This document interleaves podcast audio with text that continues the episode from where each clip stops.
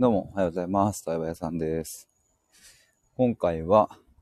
対話の学校初級編っていうタイトルでライブ配信をしたいと思うんですけども、これは何かっていうとですね、今11月1日に向けて、執筆するぞって言って、書いているわけですが、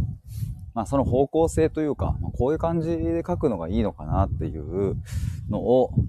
家を出た瞬間になんか思いついたので、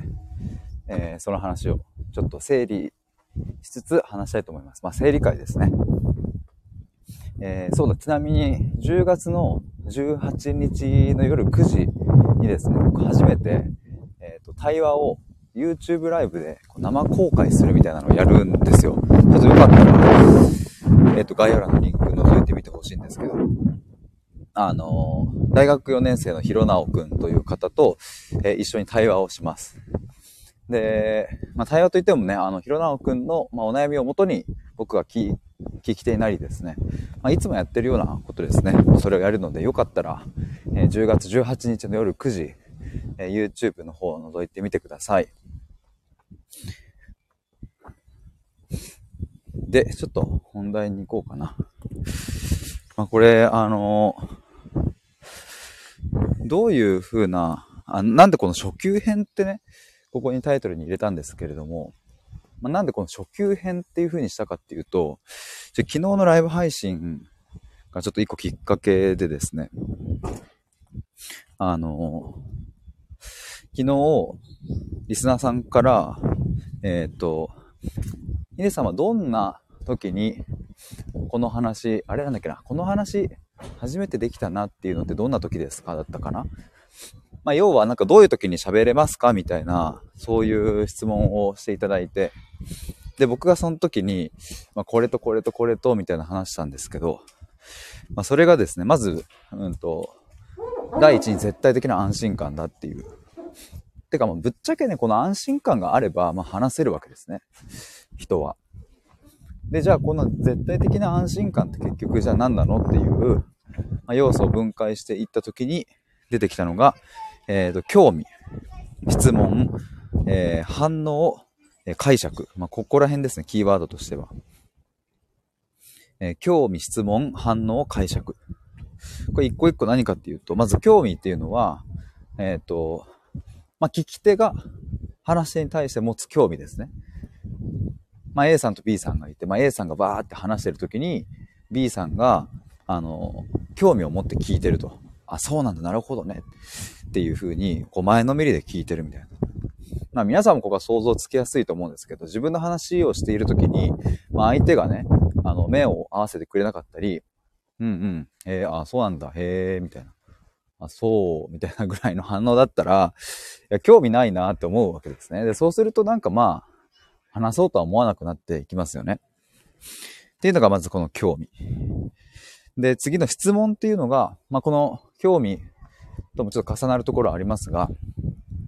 質問をしてくれると。A さんがバーって話してるときに B さんが、それってどういうこととか、例えばこういうパターンってどう感じるとか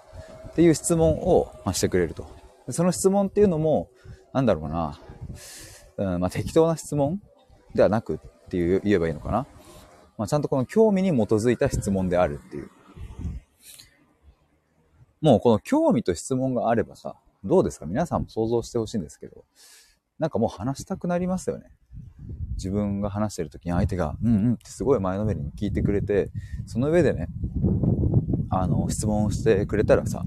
話したいなってなりますよね。ってなわけで、この質問っていうのが大事だ。で、3つ目の反応っていうのは、リアクションとも言い換えられますね。話した時に、相手が、受け取ってくれる時の、表情だったり、相槌だったり、そういうところですね。これも想像してもらえばわかると思うんですけど、自分が話している時に相手が、無表情よりも、なんか自然な笑顔だったりとか、別に笑顔じゃなくても、ちゃんと目を見て、っていう風にリアクションしてくれるだけで、あ、この人聞いてくれてるなと思うわけなので。なので、この反応、リアクションっていうのは、すごく安心感を作る上では大事だなと。で、最後言ったのが解釈っていう。解釈、これもここ結構大事で、この今3つ言った、興味を持つっていうことと質問するっていうことと、いい反応するっていうこと、これはなんだろうな、あくまで受け身とも言えないんだけどな、なんかそのあえて分けるなら受け身的なものであるんですけども、この解釈を伝えるっていうのは割とこう能動的なというか働きかけるイメージですね、どちらかというと。例えば皆さんもこれはまた想像してほしいんですが、自分が何か話を、相談とかが分かりやすいかな、相談とか持ちかけた時に、そのお相手がね、って聞いてくれた上で、その上でね、いや私はこう思うなとかさ、今の話ってこういう風に感じるとか、やっぱそういう解釈をね、聞きたいわけですよね、話し手としては。その相談持ちかけたらね。で、ここで言う解釈っていうのは、その人の解釈。聞き手の解釈であって、一般的にどうこうという話はあまり関係ないっていう。だから、例えばなんか友達に相談を持ちかけた時に、いや一般的にそれってこうじゃないとか、普通はこうじゃないみたいなことを言われると、なんだかもやっとしますよね。僕はしますね、そういうのは。やっぱりなんかその客観的な意見ではなくて、その人がどう感じるか、どういうふうに今思ったかっていう、解釈をお伝えするっていう、これ結構大事だなと思うんですけど、てなわけで、ちょっとまとめるとですね、この昨日のライブ配信の中で話していたのが、今の話ですね。どういうものだったかっていうと、リスナーさんから、ヒデさんはどういう時にこう話せたなというか、初めて話せる、なんか話せたと感じますかみたいな質問をしていただいて、その上で僕はまず結論、この絶対的な安心感があるっていうことだって言って、その安心感を作り出すのは、興味を持つ、質問をする、反応する、自分の解釈を伝えるみたいな。っていう風な話を、したのをちょっと今、改めて振り返りつつ、ちょっと整理したっていう感じなんですが、ちょっと前置きめっちゃ長くなりました。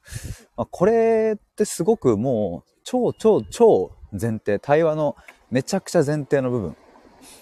これがあった上で、さらに深めるっていうところに入っていくなと思ったときに、まずこの初級編、このもう何よりも大事な部分っていうのを、基礎編って言った方がいいのかな。初級って言うとちょっとなんかあれだな。基礎編の方がいいかもしれないな。カラさんこんにちは、どうも。今ね、対話の学校についてちょっと、11月1日に、ちょっとね、もう本書こう。もう本って言っても紙の本じゃないんですけどね。本書こうっていうので、タイトル対話の学校で行こうかなと思ったので。でも対話の学校って対話の話ってすごい広いから、まずは11月1日、対話の学校初級編。ちょっと今基礎編の方がいいかなと思ったんですけども、基礎編っていうのを書いて、その後、応用編とか。それいいかもな。そうしようかな。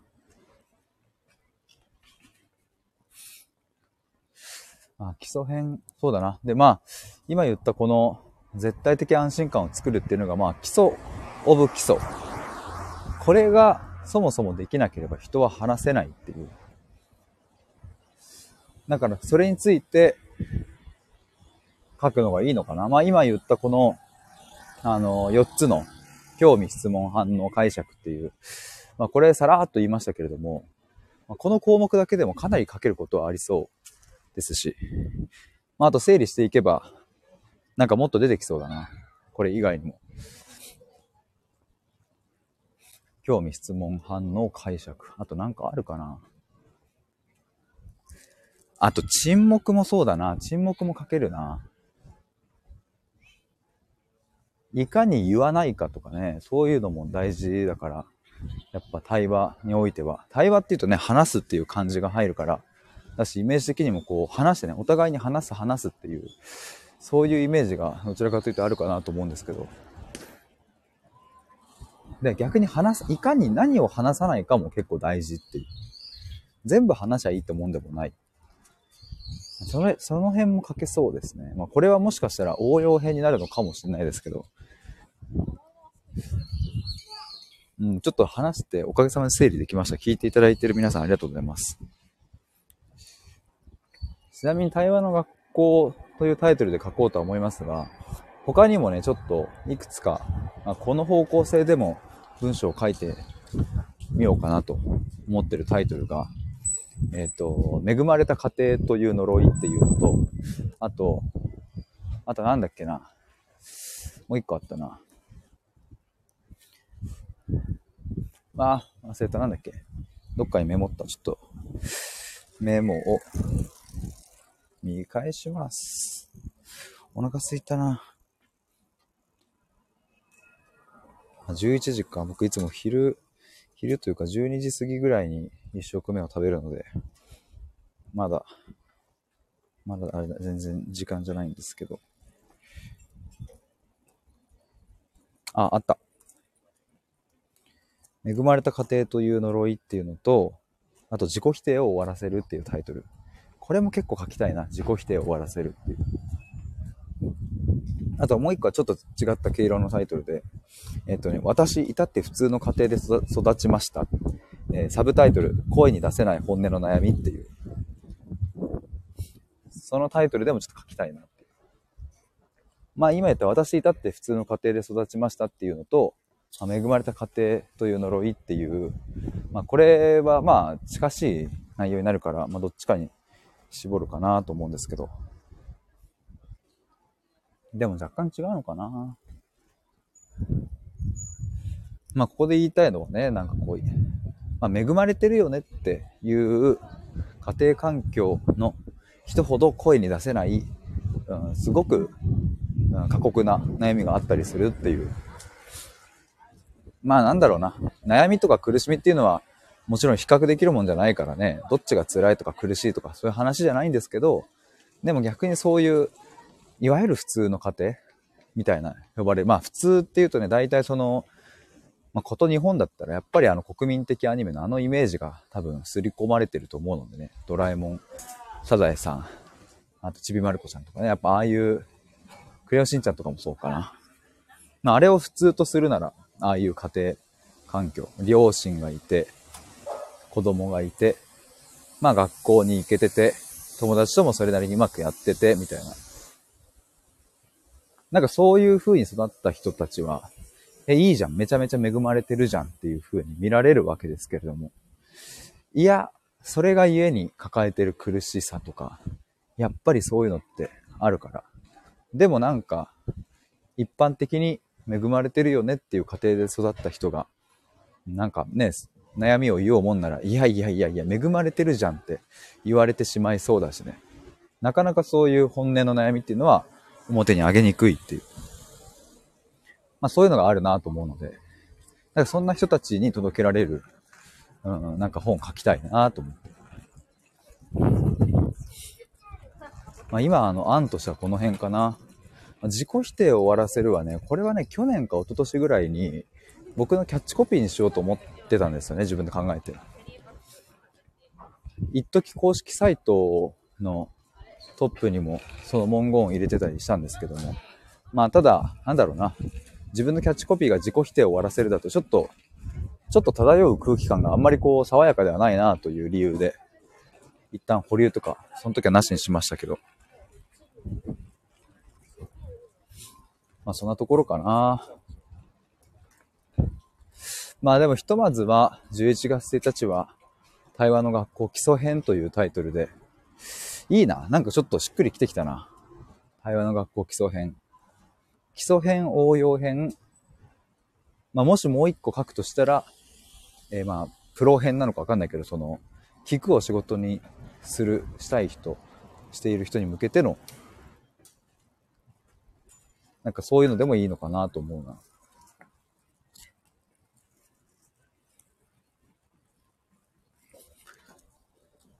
そんなところでしょうか。ちょっと11月1日に、ちょっと形式はね、わかんないんですけど、おそらく今、ノートで、出そうかなと思ってます。自分の公式サイトも、記事を作れるので、自分の公式サイトにアップしようかなとも思ったんですけれども、ただね、ノートの方が金額、有料ノートの設定とかも簡単だし、手に取ってもらいやすいなぁと思って。なんか公式サイトの方だとね、なんか、ちょっとその辺の構築とかもちょっとめんどくさいなぁと思うので、まあちょっとまずはノートで、まあ文字数はだいたい5万文字以上、7万文字ぐらいになるかな。まあそこをちょっと目指して書こうと思っております。だから、まあ紙の本ではないですけども、まあ本を書くんだっていう、まあいつか僕は紙の本を出版したいなという思いがあるので、夢があるので、まあそれの目標に向けて、まずはというか本を書くんだっていう熱量で、ちょっとノートにアップしようと思っております。11月1日に出すので、よかったら覗いてみてください。ちなみに公式 LINE の方でもお知らせ流すので、今ちょっとリンクを送ったので、公式 LINE も登録しておいていただけると嬉しいです。いや、潜って聞いていただいた皆さんありがとうございます。ちょっといろいろまた、整理できたら発信したいと思います。ではでは以上です。ありがとうございました。バイバーイ。